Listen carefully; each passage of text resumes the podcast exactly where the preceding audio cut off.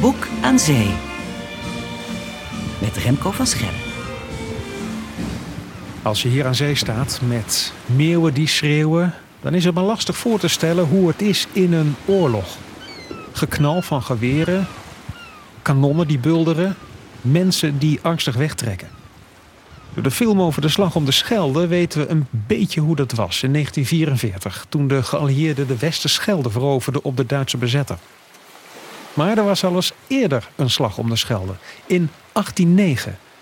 En daar heeft Hans Boonuitseer een hoekenboek over gemaakt. Een historische roman. Om ook dat vergeten verhaal op ons netvlies te krijgen. Dag Hans. Goedemorgen. Een roman, dat betekent dus feiten gemengd met een portie fictie, denk ik. Ja, dat, dat klopt. Uh, dit is uh, voor het grootste gedeelte uh, de feiten, waarin ik een, een fictief verhaal heb weten te proppen en te, te disconteren. Van een Engelse scheepvaartkapitein, met een oorlogsschip, die een Zeeuwse vader heeft en een Engelse moeder. En zodanig al bij de Engelse marine in dienst is gekomen. En met zijn schip deelneemt aan de actie van de Engelsen om in 1809 Walcheren, Zuid-Beveland en Antwerpen op de Franse troepen van Napoleon te veroveren. En die kapitein, heeft die echt bestaan of is dat inderdaad bedacht, die persoon? Dat is, dat is het gedeelte wat uh, verzonnen is. De kapitein is fictief. Alle gebeurtenissen tot aan de werkelijke invasie zijn ook fictief. Zeg maar de inleiding van het boek, kennismaken met de man, kennismaken met de scheepvaart, kennismaken met de blokkade van Europa. Dat is allemaal fictief. Maar van het moment af dat de invasievloot voor Walgen verschijnt, zijn in ieder geval de data, de weersomstandigheden, de gevechtsacties voor 99% zo gebeurd. Ja, ja oké. Gaan we even naar die tijd. En we kunnen niet alle details melden, maar toch even voor ons beeld. Wat gebeurde er nou in 1809? Wie vocht tegen wie? In 1809 is, uh, is de tijd van de vijfde coalitie, want in de tijd van Napoleon zijn er heel veel verschillende coalities gesloten tussen de verschillende landen. Groot-Brittannië was daar altijd een, uh, de één van. En dan was het weer Pruisen dat meedeed en dan was het weer Savoye. En in dit geval de vijfde coalitie wilde Oostenrijk de wapens opnemen tegen Napoleon. En Oostenrijk oefende veel druk uit op Engeland om een tweede front, tussen aanhalingstekens, ook bekend uit de Tweede Wereldoorlog, te openen. Dat hadden ze al eerder gedaan met kleine prikacties, onder andere in Oostende en in Noord-Holland. Maar dit was een echt grote actie met wel 40.000 soldaten die Zo, ja. uh, met grote schepen naar uh, Walcheren werden gescheept om via Walcheren dan richting Antwerpen op te trekken. Was Zeeland op dat moment dan onder Frans bestuur? Uh, Zeeland stond officieel, net als de rest van Nederland, niet onder direct Frans bestuur. We waren onafhankelijk onder de koning die de broer van uh, Napoleon was, Lodewijk Napoleon, die overigens zeer goede bedoelingen had met Nederland. Dus dat was officieel Nederlands en afzonderlijk, maar Vlissingen viel direct onder militair Frans bestuur. Ja, en is simpel gezegd, de Engelsen die wilden ons wel inpikken. Die wilden vooral Antwerpen inpikken, maar ja, je komt niet bij Antwerpen zonder over de Schelde te varen. En Vlissingen was een flink verdedigde vesting met ook een flink eh, aandeel eh, Franse marineschepen. Dus ze moesten wel via Walcheren naar Antwerpen toe. Ja, nou klinkt inderdaad een beetje als een slag om de Schelde... die we de laatste tijd natuurlijk steeds uh, zoveel inderdaad, uh, in de verhalen hebben. Inderdaad, een soort aanleiding ook uh, om, om dit boek een beetje in de markt te zetten, te promoten. Ja, want waarom heb je dit eigenlijk gemaakt? Waarom vind jij het belangrijk dat wij ook weten... wat er toen in 1809 is gebeurd? Dat vind ik ten eerste uit, uh, uit van mijn uh, hobby en mijn vak. Ik, ik studeerde in 78, toen ik met het boek begon te schrijven, studeerde ik MO geschiedenis.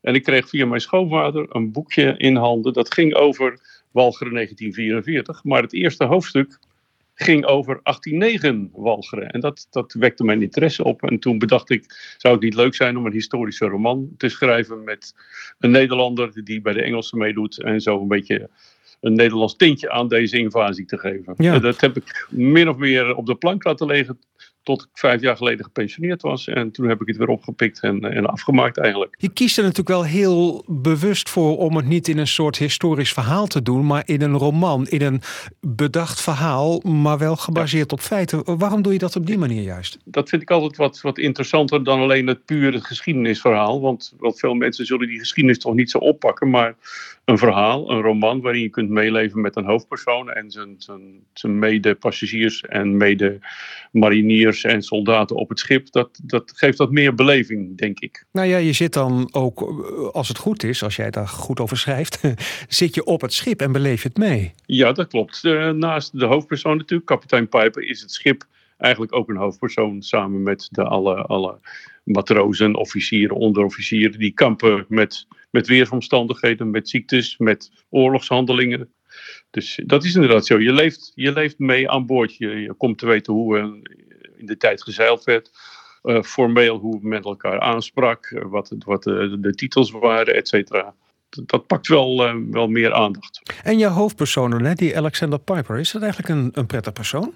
Uh, dat, dat is hij eigenlijk wel. Hij twijfelt wel voortdurend aan, aan, aan de zin en, en de opgave van het veroveren van Antwerpen. Zeker als de, de, de troepen zoveel te maken krijgen met de ziektes en een aarzelende bevelhebber. Want de bevelhebber, Lord Chatham, was niet echt een militair, maar meer een politicus die, die ging aarzelen toen het eigenlijk goed moest en toen ze eigenlijk actie moesten ondernemen.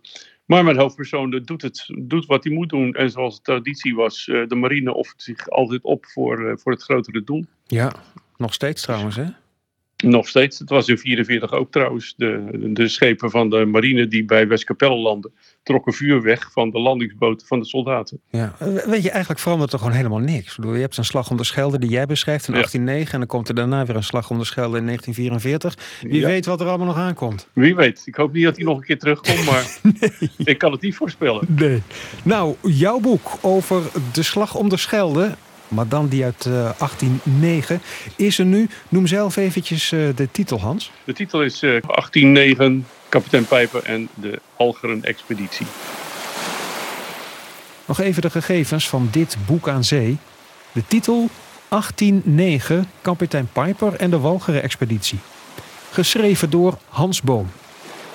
De informatie vind je natuurlijk ook op boekaanzee.nl. Dank voor het luisteren.